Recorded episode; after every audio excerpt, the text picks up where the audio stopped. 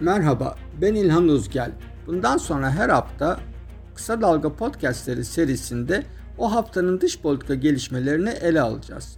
Bu haftaki ilk podcastimizde geçen hafta yaşanan Ankara'daki 10 büyükelçinin yaptığı açıklama ve devamında gelen kriz ile Erdoğan'ın Roma'da Biden'la yaptığı görüşme üzerinde duracağız.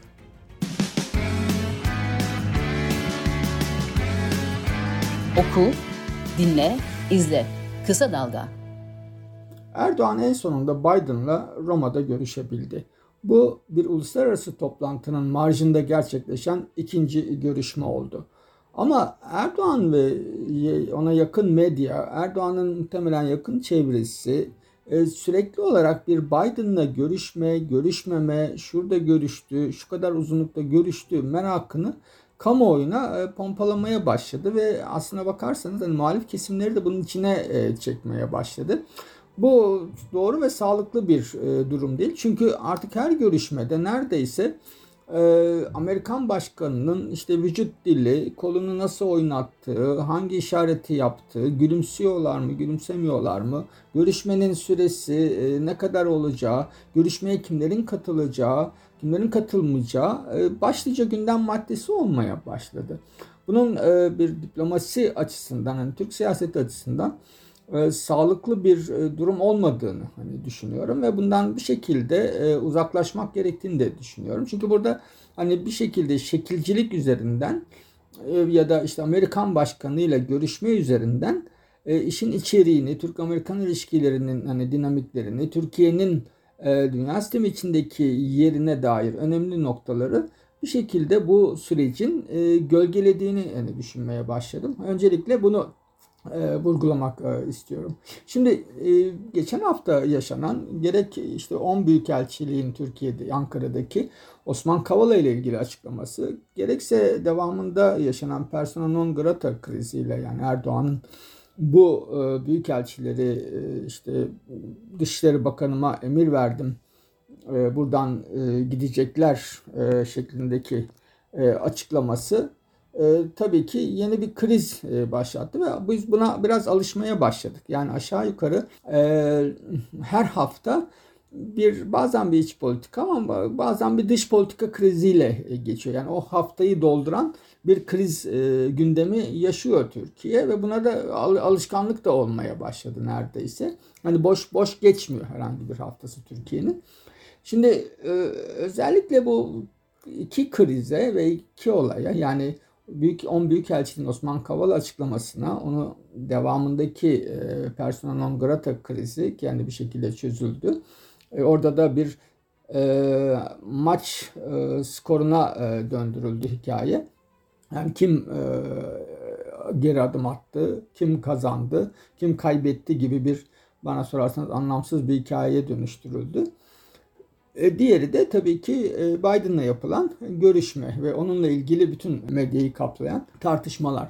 Şimdi öncelikle yani genel bazı e, hususlardan e, hareket etmek e, gerekiyor. Bir defa e, Türkiye'nin hem ABD hem de genel olarak Batı ile ilişkilerine dair e, bazı saptamalar yapmamız e, lazım. E, bunları yapmazsak çok anlık, bazen sıkıcı da olabilen, çok tekrar eden birkaç tane güncel gelişmeye takılı kalıyoruz. O yüzden de ana hatları öncelikle belirlemek gerekir diye hani düşünüyorum. Şimdi bir defa Türkiye'nin 20 yıl boyunca süren iktidar deneyimi batı yönelimli dış politika eksenini değiştirmedi. Yani bütün bu e, söylemlere, tartışmalara, Türkiye'nin dış politikada savrulma, yön değiştirme, Avrasyacılık, mavi vatan gibi dış politika söylemlerine ve yorumlarına e, rağmen e, İslam siyasal İslamcılar altında Batı yönelimi devam ediyor. İkincisi 20 yıllık AKP iktidarı Türkiye'nin yönünü değiştirmediği gibi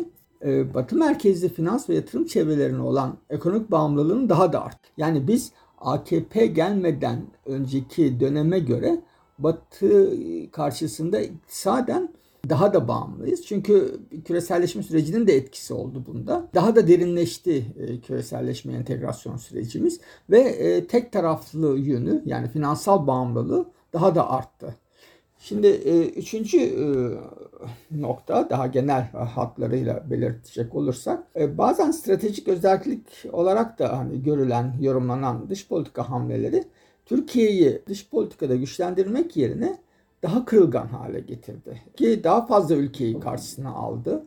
Daha yeni e, şimdiye kadar hakikaten Cumhuriyet tarihinde de e, yani Soğuk Savaş döneminde de Soğuk Savaş sonrasında da olmayan bazı sorunları yaşamaya başladık. Bazı ittifakları gerçekleştirmeye başladı Türkiye sayesinde. Mesela işte e, Suudi Arabistan'la Yunanistan gibi, Birleşik Arap Emirlikleri ile Güney Kıbrıs gibi, İsrail, Yunanistan gibi. Bunlar geçmişte e, olmayan süreçlerde yani bu tür ittifak ilişkileri yoktu.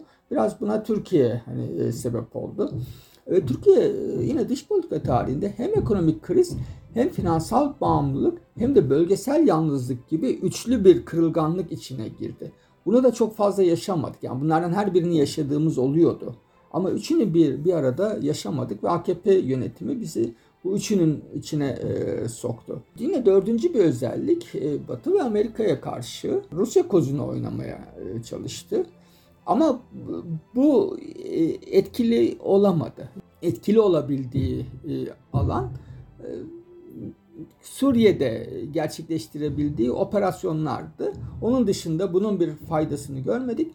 Hatta işte S-400 füzesi alımı gibi e, sıkıntılı süreçlere girmek zorunda kaldık. Yani bedel ödeyerek dengecilik e, yapmaya başladı Türkiye.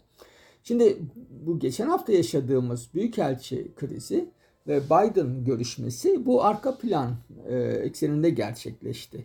E, dolayısıyla bunu bunu akılda tutmak gerekiyor.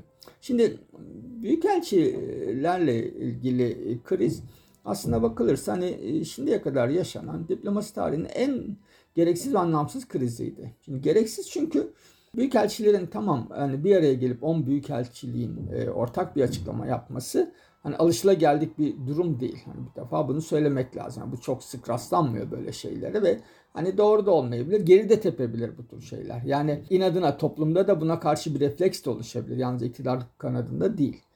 Ya böyle bir risk var. Yapmaya çalıştığınızın tersi bir sonuca da yol açabilirsiniz. Yani bu, bu riski de e, düşünmek gerekiyordu aslına bakarsanız. Şimdi ama buna tepki verildi zaten. Yani Türkiye buna resmi düzeyde e, diplomatik bir cevap verdi. O da şudur.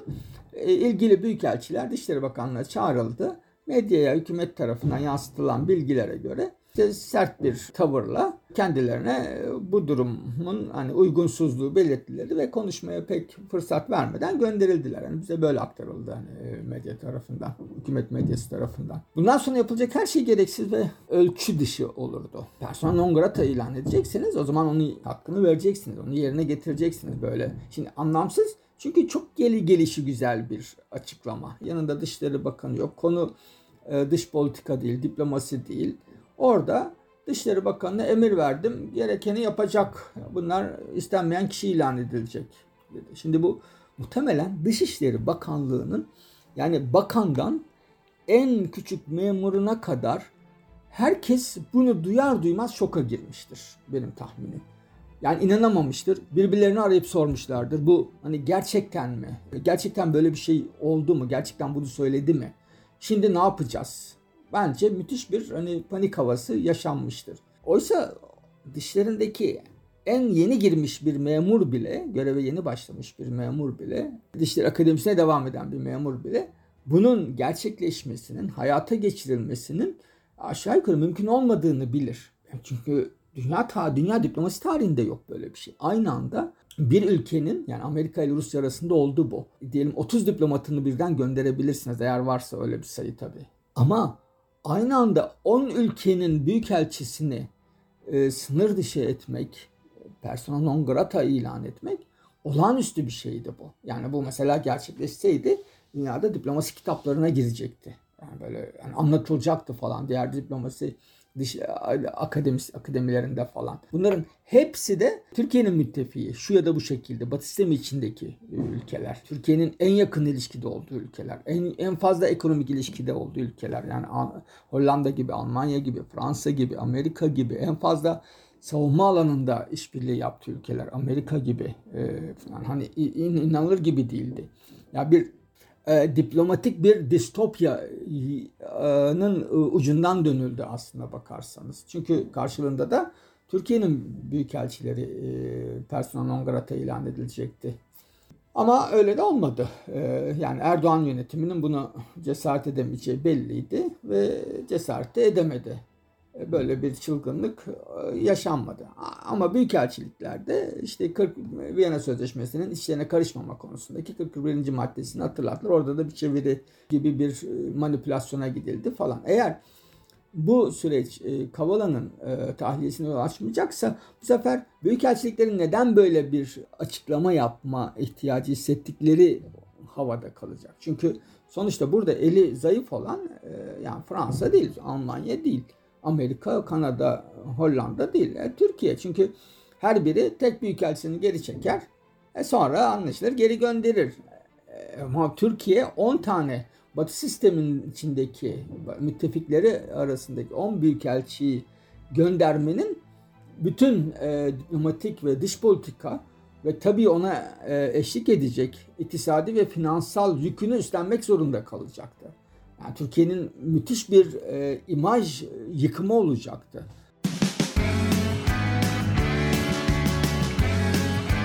Oku, dinle, izle. Kısa Dalga.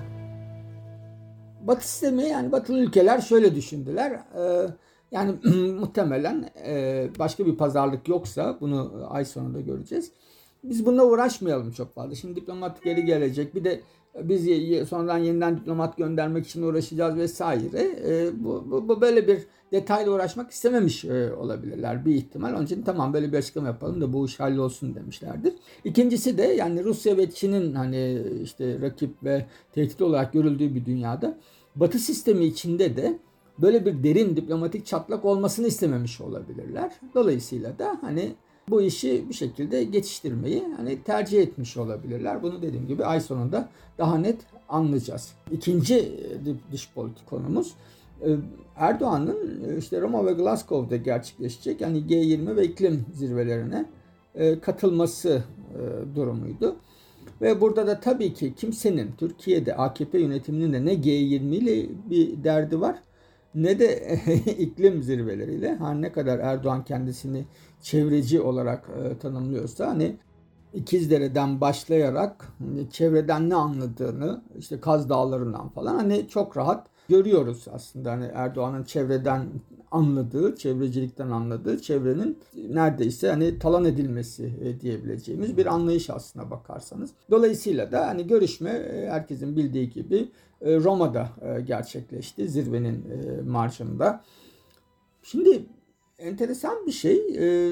Önce 20 dakika ilan edildi. Sonra işte 1 saat 10 dakikaya kadar sürdü ki çok normal. O bile çok uzun değil çünkü bir sürü sorun var. O sorunların başlık olarak saysanız ve çevirseniz zaten e, yar, yarım saat civarında bir görüşme demek bu çeviriyi çıkardığınızda. E, dolayısıyla zaten yarım saatte ancak bunları e, şey yapabilirsiniz, e, görüşebilirsiniz. Toplantıda bakanların bulunması önemli. Tek adam e, yönetimleri baş başa görüşmeyi tercih ederler. Yani mesela Putin de bunu çok seviyor. Yani çünkü açıyorsunuz hiçbir kurumsallık yok. Yani kural yok, bağlayıcılık yok, denetim yok, dengeleme yok.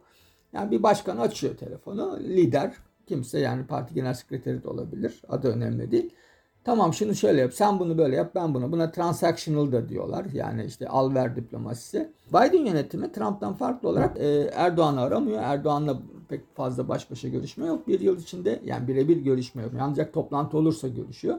Ama Dışişleri Bakanları arasında görüşme oluyor. Milli Savunma Bakanları arasında görüşme oluyor. Ama böyle te- te- telefon edelim açalım da hani iki lider e, sorunu halledelim. Bu, bu artık bu dönem e, geçti. Bu yaşanmayacak. İkinci olarak hani içeriye biraz e, baktığımızda bir hani Türkiye Amerika ilişkilerinde bir kırılma noktası falan olmayacak. Bir dönüm noktası olarak görülmeyecek. Enteresan bir şekilde Biden'la görüştükten sonra e, Cumhurbaşkanı Glasgow'daki iklim konferansına gitmedi bile. Ve orada da işte bir protokol krizine bahane gösterildi.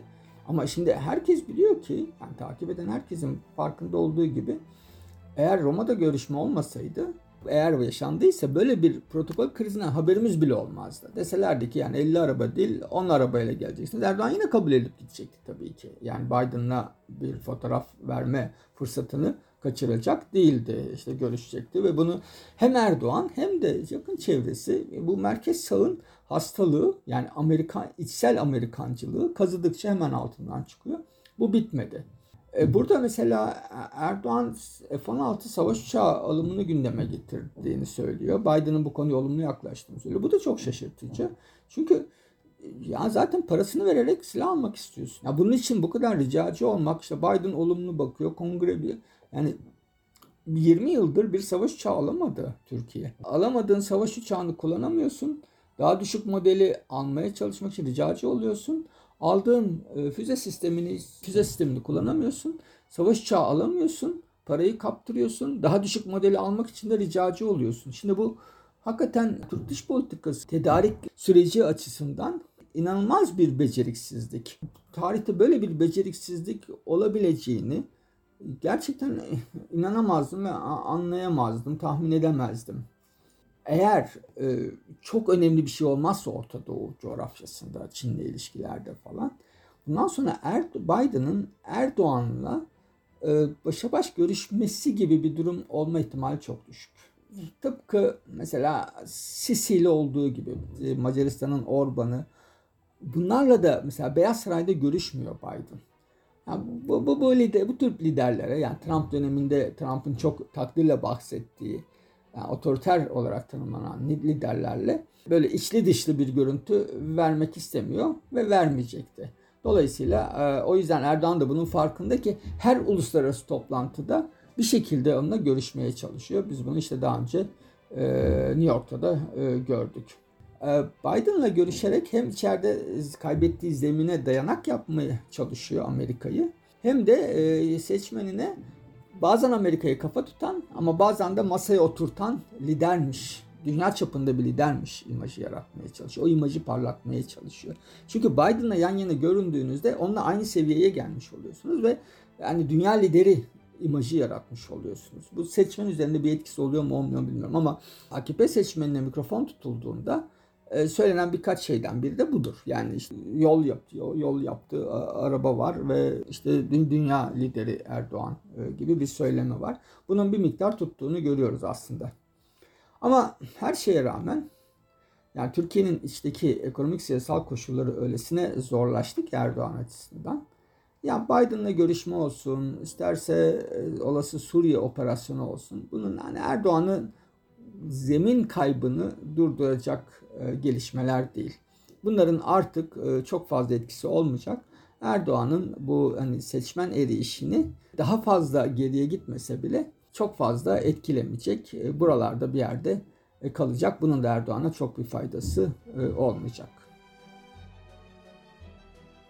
Bu podcast'imizde Ankara'daki 10 büyükelçinin yaptığı açıklama ertesinde yaşanan kriz ile Erdoğan-Biden görüşmesinin bir kırılma noktası olup olmayacağına dair tartışmalara baktık. Haftaya yeni bir konu ve yeni bir e, gelişmeyle tekrar birlikte olacağız. İyi günler, hoşçakalın. Kısa Dalga podcastleri Demet Bilge Erkasab'ın editörlüğünde Mehmet Özgür Candan'ın post prodüksiyonu ve Esra Baydemir'in hazırladığı görseller ile yayınlanıyor. Kısa Dalga'ya destek vermek için Patreon sayfamızı ziyaret edebilirsiniz.